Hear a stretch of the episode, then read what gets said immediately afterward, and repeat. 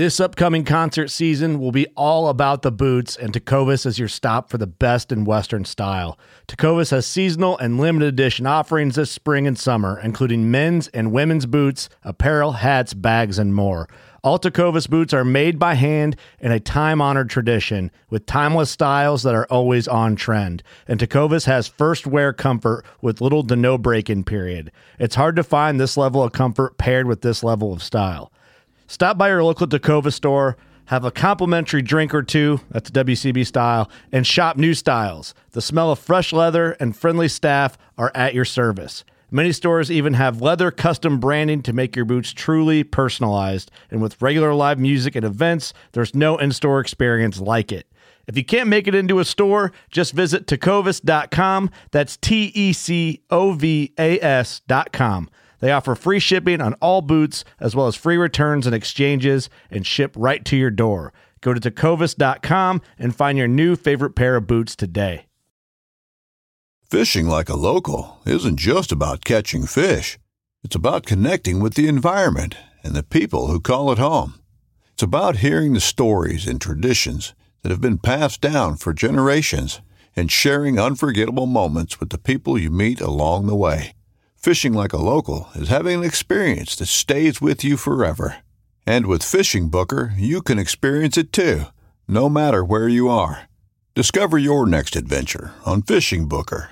Tethrd Nation, you've often heard me talk about Tethrd and their saddle setups and how much I love them and that the, I've given them credit for helping me expedite my learning curve or becoming a more mobile and more aggressive hunter, especially whenever it comes to doing out of state hunts. Well, their previous saddle setup was there's nothing wrong with it. I've used it for two years, but they've decided to up their game if you've not heard and have released the Phantom saddle. And the things that they've updated this is, is sizing. Oftentimes, people are asking what size they need to buy based on their waist size. Well, they've kind of eliminated that and created a one size fits most uh, saddle size, which is a tw- goes from a 28 inch waist to a 48 uh, 40 inch waist. They developed comfort channels. One of the biggest things people would talk about is just like overall comfort when they get into the saddle. The saddle is comfortable to begin with, but how could they increase that even more? So, what they did was they created comfort channels on the uh, loop in which the bridge kind of connects into.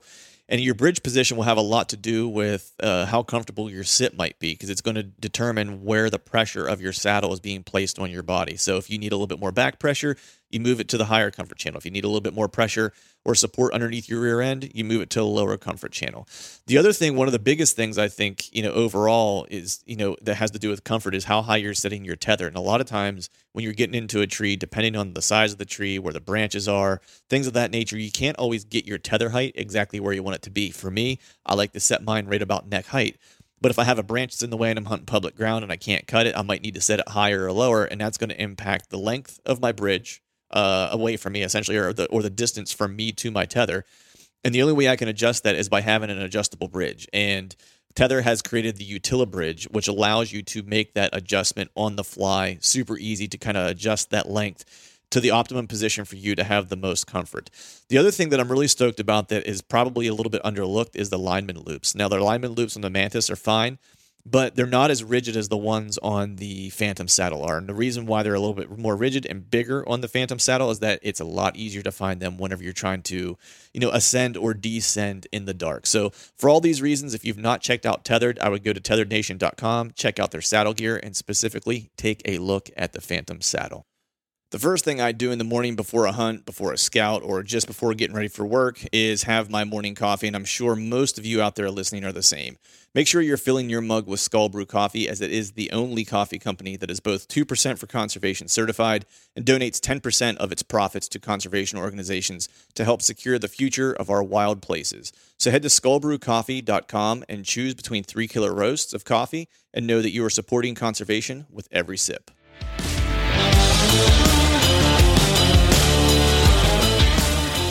Welcome to the Truth from a Stand Deer Hunting Podcast brought to you by Skull Brew Coffee Company. I'm your host, Clint Campbell, and you're listening to episode number 171.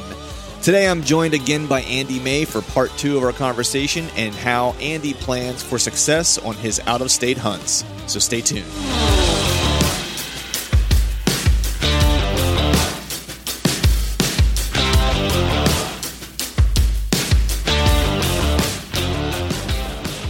Right, all right, all right. What is going on out there, everyone? Happy Wednesday to you. Hope you're doing well. Hope you are are feeling fine out in the uh, out in that out in the crazy world that we're living in today.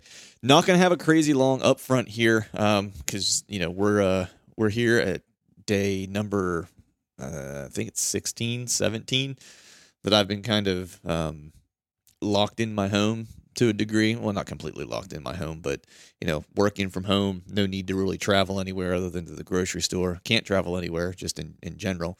Um, my area of Pennsylvania is on a uh, shelter in place situation. Um, so we're dealing we're dealing with that, but everyone is continuing to be healthy, uh, which is uh, which is good and I hope the same for all of you out there that are uh, that are uh, that are listening.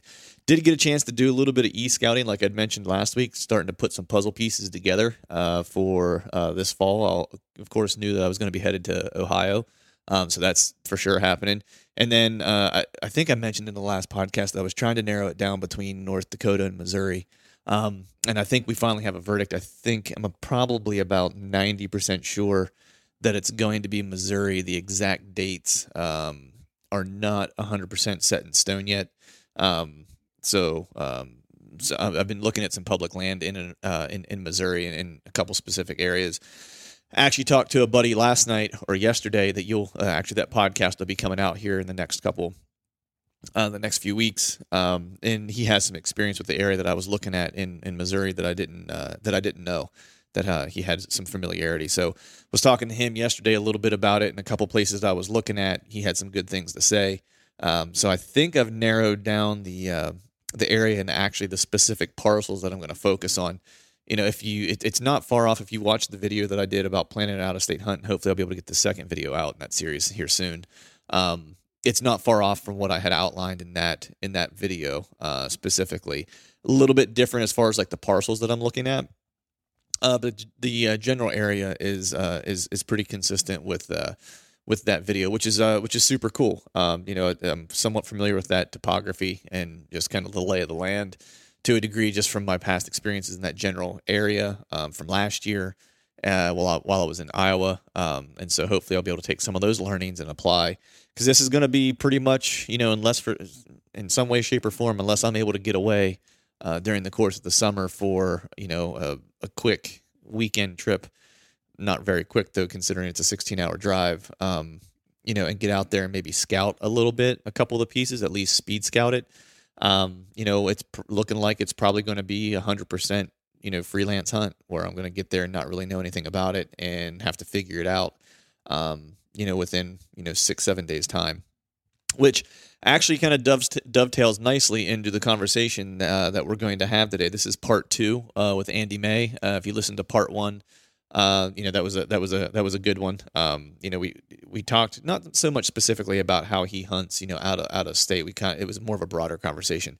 This today's part of this uh, conversation is more focused on Andy's particular process and how he kind of goes about, you know, planning for success while he's doing these out of state hunts. You know, he, he oftentimes he will have a, a level of familiarity, but sometimes he won't have a level of familiarity with the with the uh, the properties that he's going to be hunting.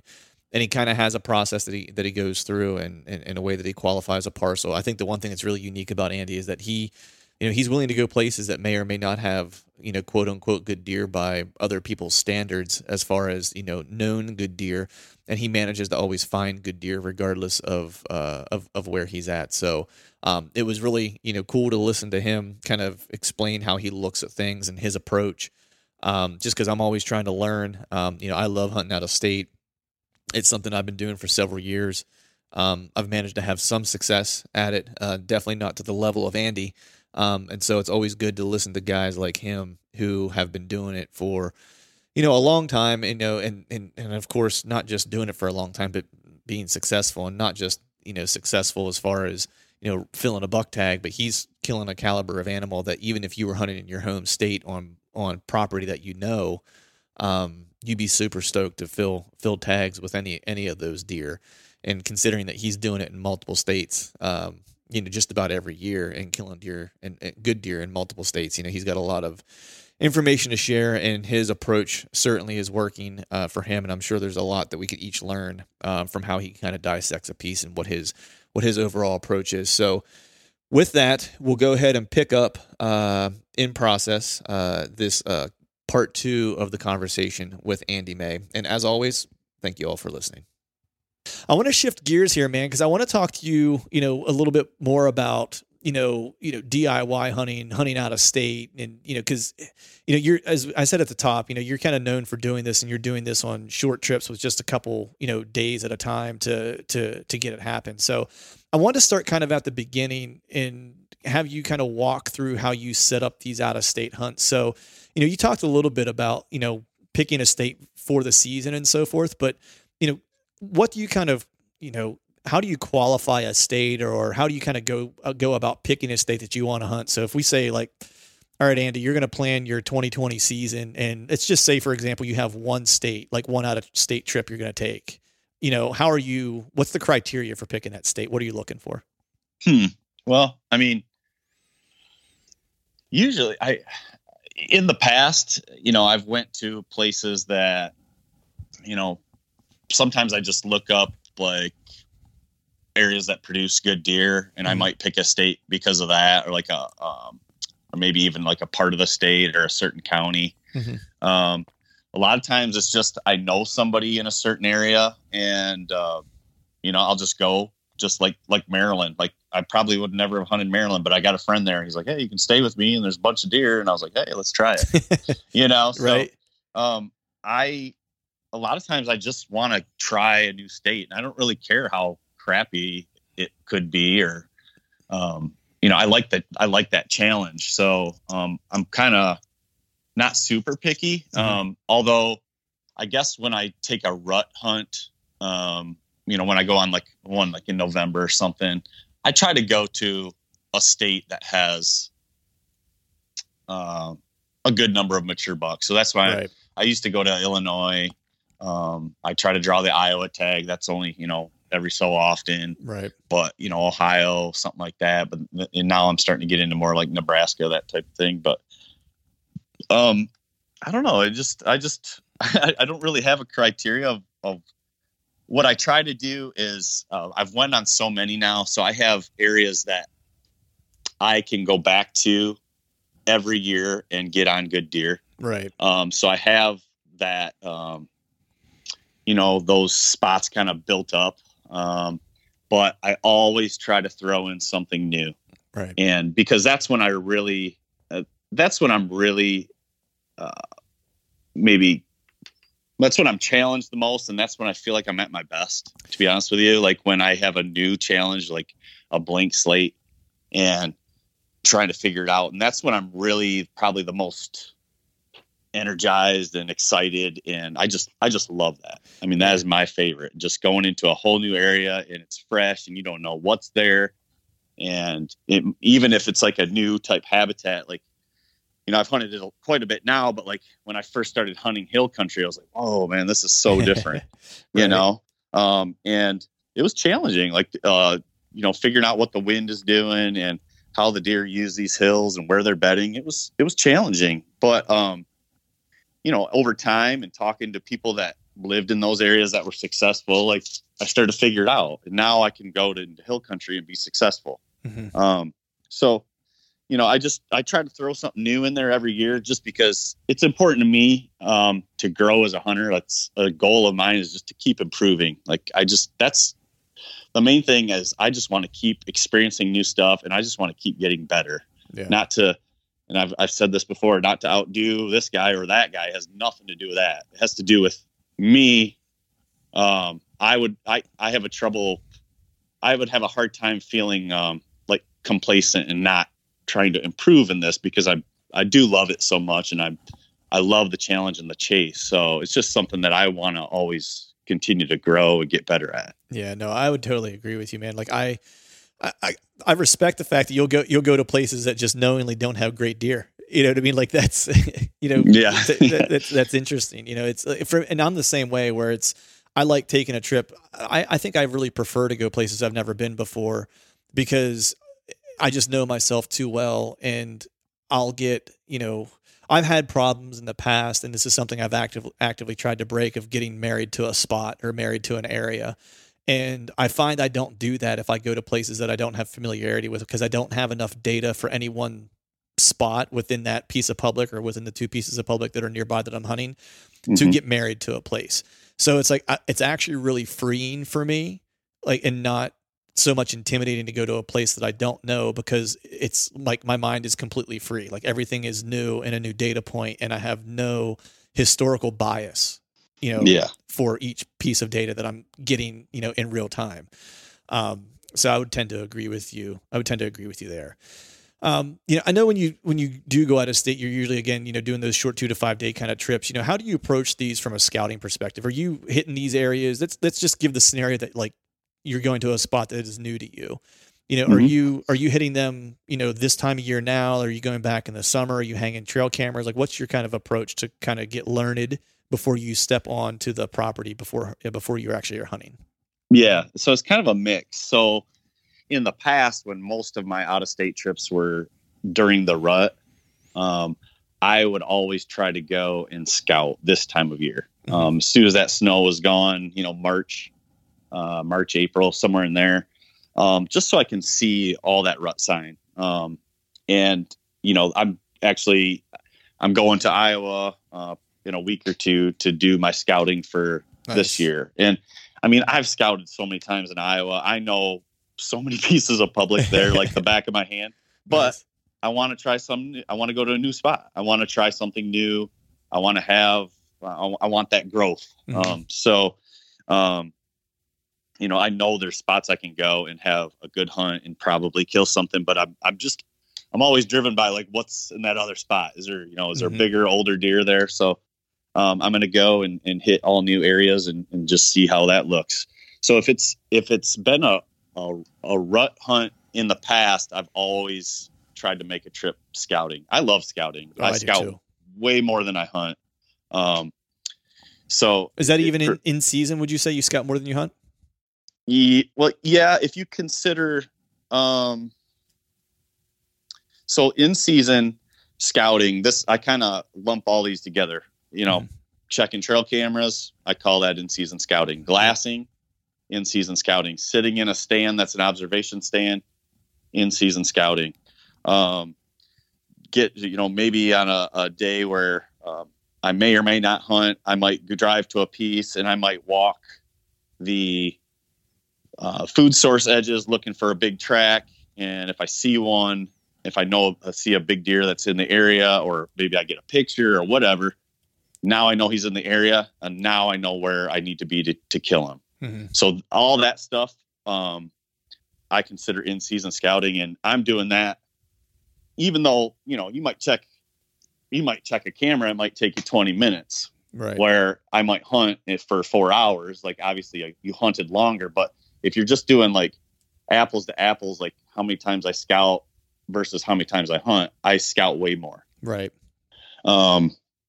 So yeah, even in season scouting, um, I'm my my my hunts around home are very uh I call them like detailed strikes. They're very um high percentage strikes at certain deer most times. Right.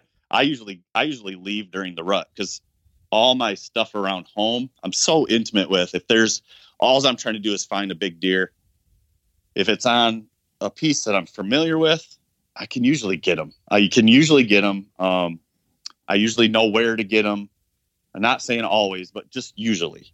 Right. Um, if it's on a piece that I'm not familiar with, you know, it's coin flip. Maybe I will, maybe I won't. Right. Um, a lot of times there's just other stuff that was, you know, in Michigan, you're dealing with other hunters and screwing up, screwing you up all the time. So the, all those are factors that, you know, can impact that. But, uh, um, around home, it's usually very detailed going in for the kill. And if I don't have that confidence or that that intel, then I'm usually not sitting in a high percentage spot. You know what right, I mean? That that, right. that would be a low percentage sit for me, and I don't sit low percentage sits. Right. So let me so, ask you what what puzzle pieces when you're going in for that high percentage opportunity, you know, what puzzle pieces like what's the thing that tells you when you see it, you know, where you're like, bingo, it's this week. you know, on this wind, it's going to happen? Like, what's that thing? Because I think it's like from following you from afar for a couple years, it's like it just almost seems like you have this like thing where it's like, yep, it's today's the day, flip the switch. You know what I mean? Like, and I'm just always mm-hmm. curious, like, what is that thing that tells you here's the opportunity? It's not one thing. It's it's it, it could be a number of things. So, um, you know, it could be I'm sitting kind of like in one of those. I, I sit a lot in what I call, like I say, like safe spots, like observation sits. But you know, I could still get something. Mm-hmm. Um, but most of I I label those more observation spots. They're not like way you know way out of the game. They're kind of like on the edge of the game. Mm-hmm. Um, and if I'm sitting in something like that and I see uh, a big deer do something, then I'll move in the next day. I would consider that a very high percentage sit, my very next sit. Right. Okay. Or if I go and check some cameras and it's, you know, October 10th and this deer is sitting here, um, you know, I got him going through this travel corridor or hitting this scrape and it's, you know, uh, 30 minutes before dark or something. And the conditions are right. You know, I got a good wind and I can slip in. The access is good to, to a spot where I think I can ambush him. That would be a high percentage sit because I just have some really recent information, um, you know, of what that deer just did. Right. So an, another something else might be um, um, just even getting a, a track of a deer in an area. Like some of my spots, like when a deer shows up, and um, I'll get into another thing about timing. That's a big one. Mm-hmm. But um, when a deer shows up in some of these areas, it's like I know where they're bedding. So because I know these areas so well, right? Like I know exactly like the thicket or the island that this deer is bedded on. If he shows up, if I get a picture of him, if I get a track on a food source or something. So um, sometimes there might be it could be one of three spots it could be one spot it could be one of two spots but um, I consider those high percentage hits when a deer shows up in one of those areas that I'm really intimately familiar with. It's basically I just got to get to where I need to get without being busted, and I got a, a fairly high percentage sit. Right. Um, you know, at killing that deer. Now going back to the timing. Um, so what I have really started to key in on, it's probably been six or seven years now, is um, certain deer, like when I'm after like an individual type deer, and it's been a year or two or three, um, what I start to figure out, I, I start to gather all this in, intel about this deer, like where he likes to travel, when he's in certain areas, and I I I start to notice these little patterns. So, um, like a certain deer might show up in this river bottom in late October, because it's mainly a a, a doe um, a doe type corridor that has a lot of doe bedding and usually doesn't house um, a mature buck in the beginning of October. But come late October, when the big buck starts sniffing around, boom, he shows up. So when I see that, I remember that. I write it down. Um, and now I'm keying in on that the following year. And then I might see him do it again the next year. And what I find is these deer do very similar things at the same time from year to year. Mm-hmm. You can really key in on where a big deer is at a certain point during the season. And that's when I'll hunt like an individual deer. So, for example, I don't know if this all making sense. No, it totally, sense. totally makes sense. Yeah. Okay. I'm tracking. So, um, in 2017, I killed a big 160 inch nine point here in Michigan. And I had that deer either a sighting or a trail cam picture. Um, and his sign would open up in this area for three years in a row in between October 24th and October 26th. Three years in a row in this little tiny area. Now, I don't know where he was before that somewhere where I couldn't hunt. Right. But um, it started with a picture when he was three. And I'm like, holy smoke, this is a big three year old. Right. You know, it was like October 24th. And then I got a couple more pictures of him. I hunted him, had one sighting, didn't get him. I was in the wrong spot. It's a kind of a long story, but I was in the spot where I thought all the sign came together, but I actually didn't know it at the time. Um, the first few sits, but I was sitting in a spot that was really swirly. Mhm.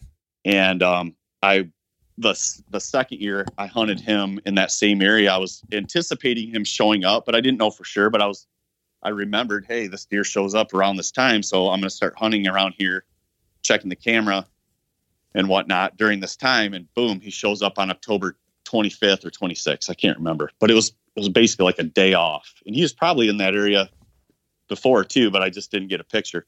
So I hunted him that year when he was four, and I was again I was hunting where all his scrapes and his tracks were, and it was in it had good perimeter cover. It was the spot. It was like you walk into the spot and you're like, holy crap, this is where I'm going to kill this deer. Right. Oh yeah. Yeah. So I sat there and I, I I have an idea where this deer is bedded and I'm fairly close, you know, within 150 yards or so. But this was the spot where I felt like I could access without bumping him and that I was going to kill him. And it's closing time, still shooting light, and I hear footsteps coming. And I'm like, oh baby, here we go. And he he's coming and i never did lay eyes on him but i hear him stop then i hear a stomp stomp and i hear a big large bodied deer bounding away. And i'm like what in the world? So i start throwing out my milkweed and it's supposed to be blowing out of the north um and what the what because this there's a i was in a opening in the woods Mhm. it was blowing over the top of this opening, circling down into the opening, and then blowing me back to the north. Vacuuming back. Yes. Yeah. And I didn't know that at the time. Now I know that I can't hunt this spot. And and you wouldn't you would only hunt it in a north wind because of way, the way he was coming, right? Right. So I totally rethought things out and started scouting more this time of year. It's like, okay, where can I get a consistent wind and where can I get a crack at this buck, you know, on his travel route? So I ended up backing way off. And um, I found this little pinch between um, a river and a cornfield. It kind of drops down this ditch. And what I judging by the way this this deer came through, I, you know, I kind of estimated like, okay, he's coming through this pinch. I think he's going to be on this low side. So I ended up picking out a tree, and um, I went the the following year when he was five. I went in on October 25th, and the reason I picked October 25th is because he showed up the two previous years on the 24th and the 25th, and he was around that area like for two or three days. But on October 25th, the year I killed him, it was a major cold front. So it was like 70 and then it dropped down to like 45. Mm. And I had the perfect wind for this tree that I picked out. That's a So I good was like, scenario. All right, I'm going in. Yeah. So I'm sneaking in and I'm going down this edge and there's like, I'm coming up to scrape, big, huge track in it, scrape, pee in it, scrape, big track. I'm like, oh my gosh, like he's here. Right. So I'm It's just like Santa. Claus. You're like, he's Yeah, here. Yeah, yeah.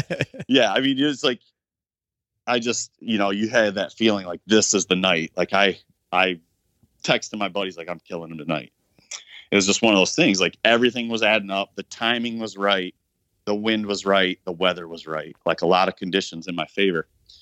I climbed up in that tree and i don't know 20 minutes before dark here he comes. End up putting a, a good shot on him and i hear him crash down in the river.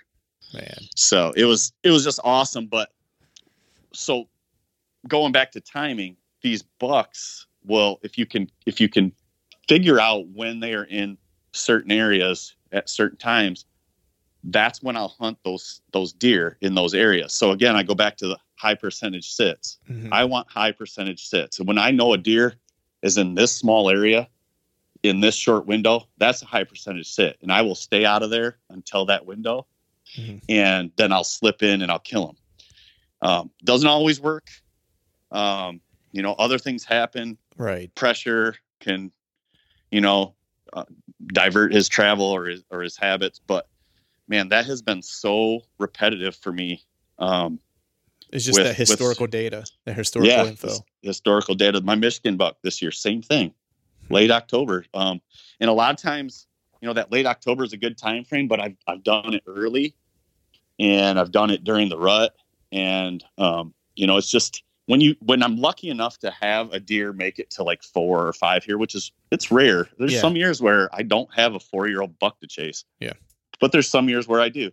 And there's some years where I have, you know, a four or five, you know, maybe even a little older, but it's just rare. But when I do have those instances, and it's not like some surprise buck, like on a new piece or something, like I usually have some sort of historical data or history with this deer where I can start to put the pieces together. I start to know where this deer likes to bed, or this is where he likes to travel, or he's in this the this area here, um, you know, during this type this time of the season Right. or he likes to rut over here. Or like when the does come in, he he runs this bottom here. So I'm going to be sitting all day, you know, during that time frame when he's usually here for as many days as I can until I get a crack at him. It's like things like that. right. But then it's not just um, individual deer because you know sometimes I still shoot surprise deer. I mean, it does happen Right. um, but but areas heat up at different times. So I have a spot in northern Ohio that is great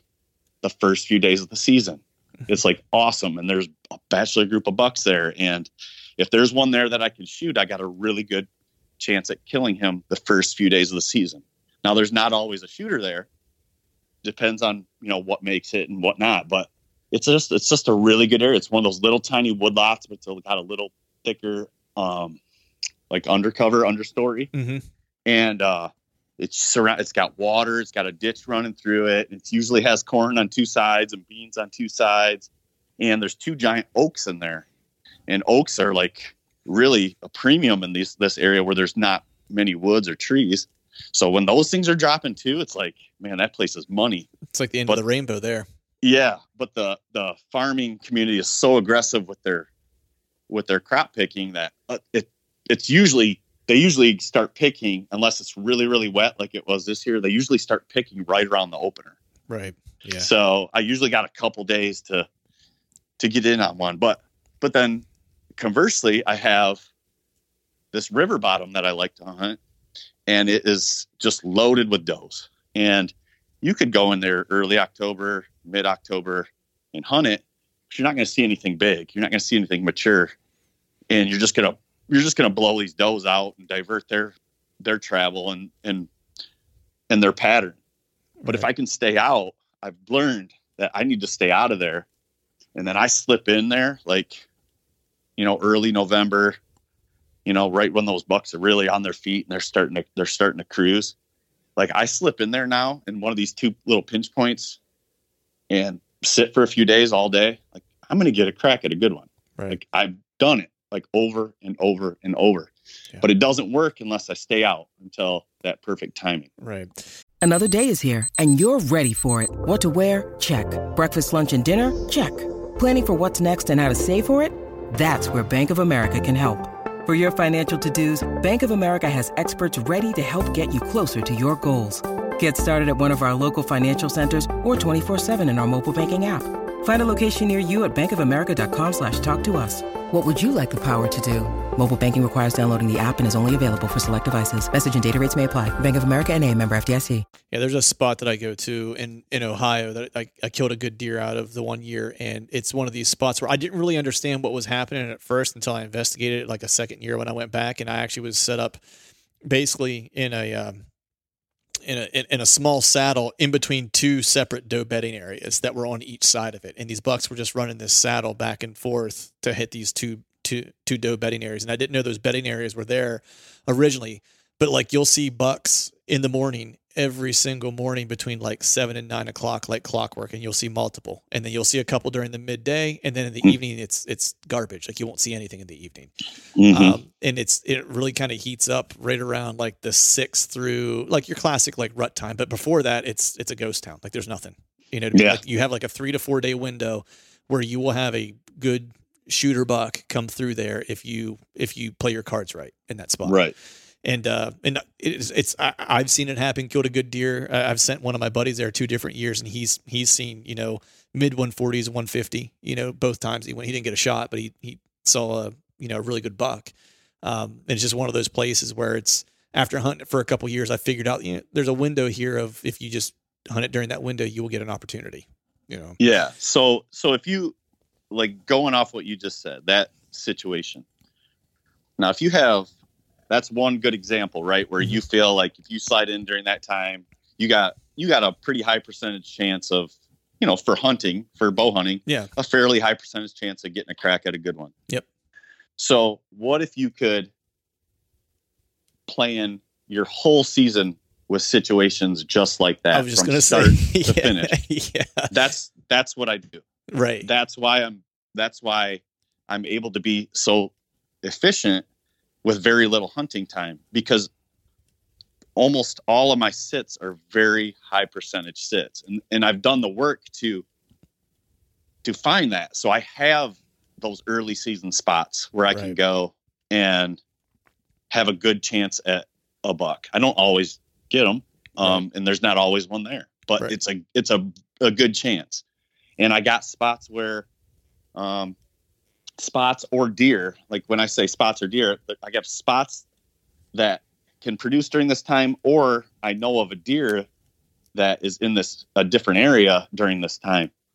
And what I'd have is like all season long, I'm just I have these options of very high percentage sits. And, and when one doesn't pan out, I can usually fall right back on another one. So it, it, it gives the illusion like man, this guy makes all the right moves all the time. But it, it's really, it's really that I've just been doing this a long time and I have a lot of data and I have a lot of areas that I know well. Um, and then, you know, going back to like the in season scouting thing, when I don't have one of those things or something, I just don't have anything going. I don't have a big deer to chase. And, you know, maybe, you know, um, my, I can't get on uh, my area that, you know, might be good in mid October is just like tanking. Well, that's when I get out and I try to make something happen. That's when I get out and, and I start kind of freestyling and, scout, and, and scout. Yep, until I find something. And you know, I kill a lot of deer that way too. Like when there's a gap of like just nothing going on, I won't just go sit. Like I will go. I might go still hunt through um, a bedding area of a of an area that I've scouted in the past, but like wasn't on the radar, um, that I didn't think I was going to get to. It looked decent, but it wasn't high enough priority that I was actually going to put some time there. But hey, I don't got anything else going on, so I'm going to go, you know, still hunt, really basically scout and hunt through this area, slip through the cover, and if I see something hot, I'll set up, and if not, I'll just keep working towards the bedding until something happens until yeah. I run into one, until I shoot one, until I bust one. Right. And then and then a lot of times I'll if I shoot something there, that's great. But if not, I I get some information, um, or I might even see one, and now I'm in the game with something else. Mm-hmm. So it's like I'm just constantly trying to um, keep myself in the game with with these high percentage sits, and if for some reason they're not happening, I go out looking for it. Right. Yeah, I think that that was the one thing, you know, I think for me this year, it's like I had one of my best encounters in PA by by doing exactly that. I hung a camera on a on a piece of public that was new to me on a flyer, just walked in, hung it, came back in August or like uh, I guess it was the beginning of September, and I had two decent deer on it and I was like, all right, it was like if I ever make it back to this area, I'll I'll, you know, hunt, try to hunt these two deer.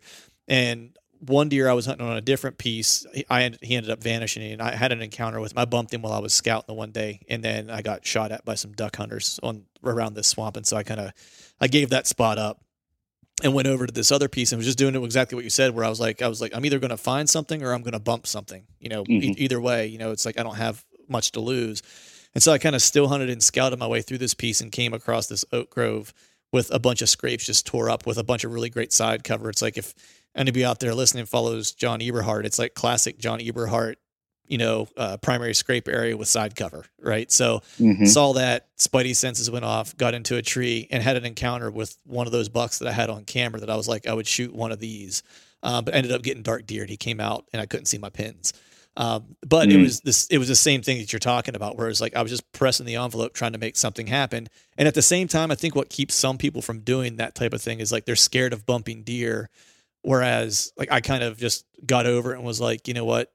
I'm going to use that as a sighting, and that'll be the best sign I might, or the best intel I might get about that deer is knowing where they, where he was that day during that wind during that time of year, and I can use that later if I need to as information about that piece. Right. And if you bump him, um, the game's not over. Right. Um, I've I've done exactly what you're talking about, kind of slipping through the cover and bumped a deer, and set right back up on him the next day and killed him. Or maybe I bump him and he, you know, if it's soft bump or something, he kind of goes back into. I kind of see where he goes, and now now I'm in the game with this deer. Now I know he's in the area, and now we can start playing cat and mouse. You know what I mean? So, um, just because I think I think guys get uh, scared to bump, they they tend to be a little timid and um, a little passive because they're scared to to bump um, a deer because like most guys really only get that one crack at Right. a big one per year, right? So I'm not afraid to do that because, um, you know, I have all this other stuff like that I can fall back on, and um, you know, different times of the year where things are gonna be cranking or, or heating up, and so like it's not the end of the world to me if I blow it with a deer. In fact, in those situations where I don't have a lot going on, like I'm just trying to make something happen, trying to get in the game. And if I bump Yep. the deer, you know, to me, I'm I'm in that game now. Like Game I didn't I didn't I didn't blow them out of the county. Like they'll they'll give you they'll give you another chance. Now I'm not saying you'll kill them right where you bumped them. You got to use you know some reasoning here and and uh, you know and some good common sense. But at least I know there's a deer in the area now, and I can fall back on my past experiences. I can look at maps and aerials, and be like, okay, where is this deer likely bedding? Where could I set up where I might get a crack at them, or maybe even just get a visual and then get in and get a more detailed type sit. Right. And that's that's how my wheels are turning in that type of situation. Yeah. Um, I think the one thing too, just to build on that, is you know guys will bump a deer and you know, and then they think like the game is over. And part of it is is because like with you and I are talking here, and it's like we're both willing to put the boots to the ground and and put the miles on if we have to to go find another deer or find that deer again. Where a lot of people, it's like it it gives them a reason to stop. yeah, You, you know what I mean? Like a lot of people, whether it's hunting or in life in general, are looking for a reason to quit. Um, whereas like if you've bumped that deer, that should be the reason why you want to put more miles on. Like you want to go, he's there. You know he's there. Like just go find him again. You know. Yeah. Um, Yeah. And I think that's a big big thing. But man, I got one more question for you. That I'm going to let you get out of here because I don't want to. I want to be sensitive to your times because I know you got work tomorrow morning. But knowing that you have these spots kind of picked out, man, and you know you got like these pieces where you have you know historical information about you know if you're if you're walking into a piece like unknowing and you're and you're doing that freestyle like freelance style hunting that we were just talking about is there anything in particular that you will see when you're scouting that is like you know i always call, call it prioritizing sign. Like some people you know like greg litzinger for example really likes rubs right? Like he likes to hunt rub lines and that's like one of the things that he's really good at you know, I know John Eberhart, and I'm kind of I fall under this school of thought is like I'm more of like I like to find scrapes versus finding rubs. You know, I know that this is dependent upon the time of season too. Some guys are big track guys, right? I'm just curious, like where you fall with that. Like, what's what's you know sign do you really prioritize when you're doing that freestyle type of hunting? this is an area I've never set foot on. Yeah, let's let's make it where it's like you don't you- maybe you have and you have very limited information, but it's pretty pretty virgin to you overall. Yeah. Um, I don't know that I prioritize any one over the other. Um, like I've killed deer at primary scrapes. I've killed deer on rub lines. I've killed deer coming out of uh, a bedding area that I picked out from a map. um, so I guess if I was co- if I was going in to a, a spot like that, um, I most likely have like scoured over the map um, quite a bit, and I probably have some spots to key in on. And depending on the time of the year, like if this is a, let's, say it's a, you know, October to late October type hunt, I'm probably going to be looking um, at some of those spots that kind of jump out at me where a mature buck might bed, Mm-hmm. depending on the habitat. If it's hill country, if it's marsh, I mean, you could go on and on. Right. But um, I would key in on those areas, um, and I would probably kind of, you know, kind of sneak and scout slash hunt my way towards those spots. And um, if the, if I'm picking up sign like there's a big deer in the area in that spot, I would probably set up um, like so if it's like a, a bedding a bedding area, you know, just going. I'd go by my past experience, like how close do I think I can get to this deer without bumping him? Is he most likely off this point, off this island here? Okay, I think I can get within 100 yards. You know, I'm looking for rubs. I'm looking for the sign that there's a big deer in the area. Um, but it, it, I don't really prioritize like a rub over a scrape or something. It's a it's it's a combination. I I do like uh multiple sign. Like you Mhm. know what I mean? Like um I like to see you know if I if I see big rubs coming out of a bed that that a bedding area that would probably be plenty for me to feel confident setting up you know on something like that. Um you know but if i you know if i'm sneaking into an area and i'm kind of working my way towards that bed but i come across like like what john likes uh primary scrape area like I, it kind of opens up and this place is just torn up. It's like access was good. I haven't bumped anything. And i feel like it's in a spot where hey this is close enough to good cover where very likely a deer will move in daylight I'm, i'd be more than confident setting up right there Right. um, so you know, then if it's during the rut, um, it might be no sign at all. Right. It might be a lot of times like when I'm hunting hill country, I'm not I'm not I'm not even really concerned with rubs or scrapes. To be honest with you, if it's during the rut, what I'll look for is multiple. What I talked about, mul- I like multiple sign, like lots of multiple, you know, rubs, scrapes, everything, big tracks, like Mhm. the whole puzzle. But like during the rut, like I'm looking for multiple terrain things that are coming together. So like let's just throw hill country out there for instance. Like I like um I like ridge ridge systems that look like a spider. Okay. So um, the more points that it has, the more potential bedding it has, which means more deer. Mhm. Okay. So I'm looking like I'm looking on the map for two ridge systems like that that are connected. So, you know, this ridge, you know, this this hill over here has all these spur ridges coming off. It looks like a spider, like a like a a wheel with spokes, you know. Yep. That's a very dynamic uh ridge. And then this one over here adjacent to it kind of has the same type of feel, like a lots of elevation changes, lots of points. And then I'm looking what connects those. This side hill over here, if it's a if it's a hill over um if it's a ridge over here on the west and a ridge over here on the east, and I'm looking at that side hill that's connecting those two, that's a very high percentage spot. So if I, if I have a north wind, I'm going to be sitting on that south side of that hill. Right. Okay. So like during the rut, like that's what I'm looking for. I'm not really worried about rubs or scrapes at all. Or another thing I like in hill country is when you get, um, it's really tough to hunt in the bottoms, but Yeah. you can in certain situations, especially if they're a little wider. And most guys are afraid to get in the bottoms, but I've killed so many deer in the bottoms. um, so, you know, if you got this ridge system that if you look and you see all these points kind of dipping down into the bottom, coming from multiple directions, but they're all kind of like um, pointing in the same general area. Mhm. Those are all little travel, little spur ridges of travel that come down there. So I will dive right into that spot and see what all comes together down at that bottom. There will be like a, a creek crossing or a scrape or something like that. And then I can often get a consistent wind as long as it's going uh, along the valley. So, like, let's say the valley runs east and west, and the wind's blowing out of the west. I can usually get on that east side of that valley and just let it blow me up the valley. Right. Now, everything everything behind me is toast, Right.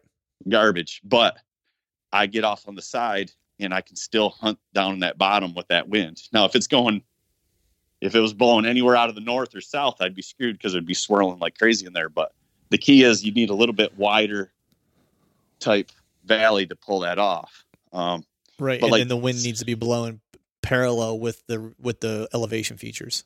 Right. But you got to find that spot where everything comes together. It'll be where a lot of trails come together. There'll be a, a creek crossing, or there's a, a lot. A lot of times, I find a big giant scrape down there, and that's what I'll sit. I'll get right on that downwind side of that. Yeah. Um, but then, like you talk about early season, like what am I looking for when scouting? So I'll look, like for instance, for Kentucky, I went down there for the opener. I find these secluded corners, these secluded pockets of, you know, these green, lush bean fields where I know that's what deer do that time of year. They come out in the beans. So it's not always perfectly easy to find a big buck, but they like to come out in these corners that are hidden, far away from houses, far away from roads. You know, the most, a lot of times, the most hidden or the furthest corner. And I look for low spots. And then I, what I'm looking at on the map is like, okay, what's the adjacent cover look like to these, this bean field? Is it just skinny down there and there's not much cover? Does it look like monotonous hardwoods? I might not even overlook that glass head area. But then I see this other area. I look at the topo, it drops down.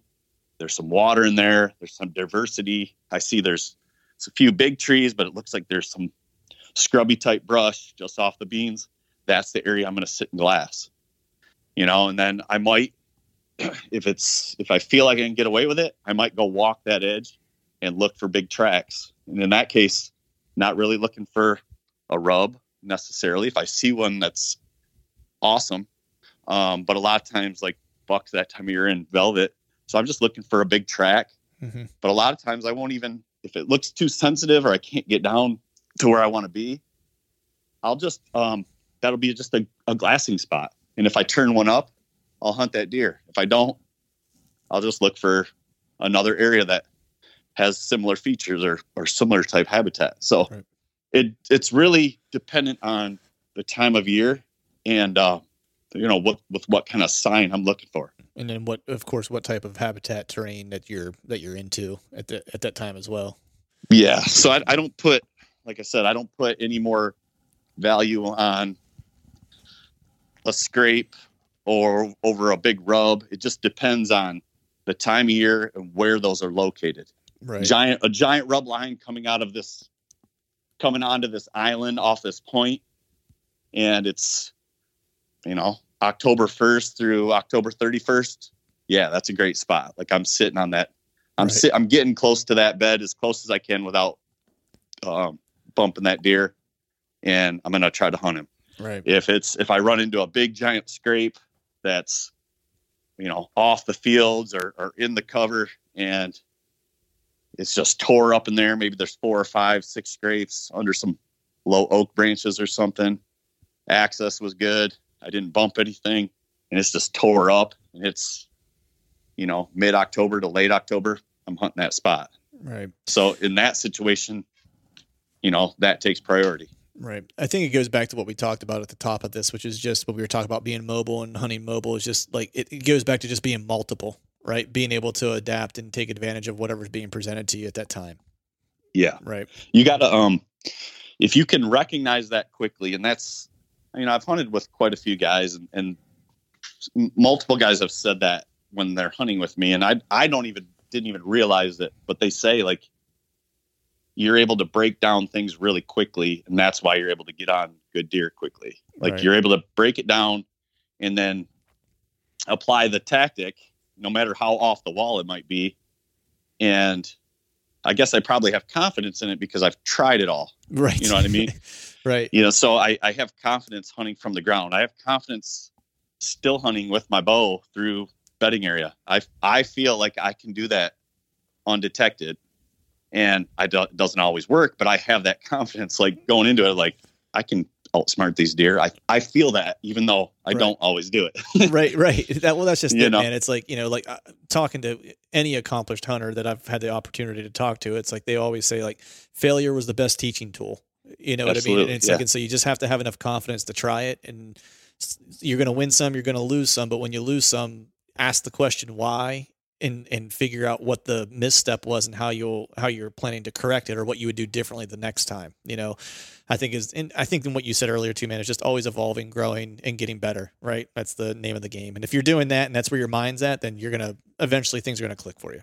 Yeah, one thing you said too, real quick, I want to say uh, one thing that you said that I really liked, and um, I've actually said that in the past, is that you you chose to focus on improving your weakness. Yeah right? So my thing is, I want to be good at, I want to be good at everything, every tactic. I want to be deadly at it. Mm-hmm. I want to be deadly in every type of terrain, no matter what type of situation I'm presented.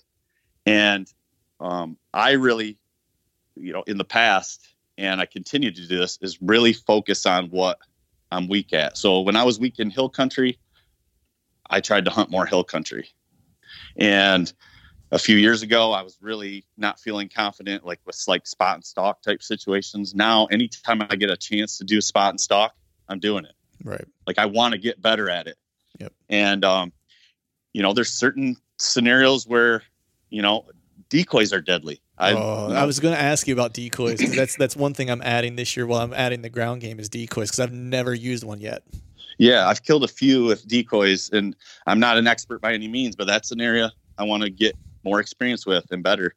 Um, if it's your archery, if like you said, you were having trouble with punching the trigger, like good move on on recognizing that that was holding you back a little bit and focusing focusing on your weakness to improve. So I think if guys take anything from this is what are you if you're really trying to improve if, if your goal is like uh, you know to become a better hunter like like my goal is and like clint's goal is you know focus on the areas that you have the least amount of confidence in and that you struggle with the most. Try to bring those up to, you know, if you're a good rut hunter, which that seems to be most guys' strength, that's when most guys get their deer. Mm-hmm. Um, try to be, try to get better at early season. Try to up your glassing game. Try to hunt, uh, you know, some of these this flat farm country and get on the ground and, and do more uh, you know, still hunting or or spot and stalk. Um, just try to try different things to try to improve the areas that you don't have that confidence in, and you're just going to make yourself a a more well-rounded hunter. Right. Yeah. Man, that is like I think the perfect advice to end this on because I think that that's like the big takeaway from all this is just, you know, try to get better at everything and be multiple and let the kind of sign come to you, you know, if you're if you're freestyle, if you're freestyle hunting and don't be afraid to take those chances and make those moves. But uh with that man, uh I'm to let you go, but before I do that, where could people follow along with you uh during this upcoming season so they can see uh all these deer you're dragging out of the timber? Uh, well, I only I only really do anything on Instagram, and I'm I'm relatively inactive on that. So um, I tell people don't expect too much from me. you know, but, um, I try to I try to put some stuff on there, but I don't know. I'm I'm I'm actually it's it's a little bit against, uh, goes against my nature to put stuff out there, but um, I'm getting more comfortable with it. Even with the podcast, it was really hard at first, but Right. I'm getting more comfortable with that kind of stuff. So if you want to uh, check out Instagram, it's Bow Hunting Dad. Um, so I don't know. It, don't get your hopes up, but there's some stuff on there. it's it's it's my favorite handle on Instagram actually, bow hunting dad. Oh, yeah. because, I can I can relate. But man, yeah. I could talk to you for hours, brother. We're gonna have to do another session of this because there's a bunch of stuff we haven't even got to, like the archery stuff and things like that that we didn't even get to touch on. So I'd love to have you back on sometime. But uh, enjoy your evening, man, and uh, I hope to talk to you soon. Yeah, anytime, Clint. Thanks. All right, folks, that is a wrap for today's show. I'd like to thank all of you for listening. And if you haven't yet, please head over to iTunes and leave us a five star rating and be sure to subscribe to the podcast. I'd be super appreciative if you could do those two things for me.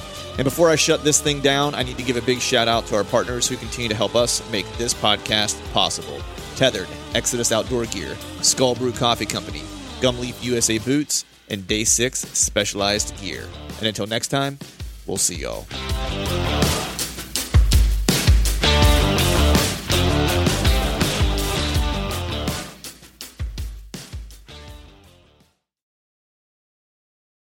All right, gang, the new Truth merch is in stock at truthfromthestand.com and on YouTube below any of the Truth from the Stand videos.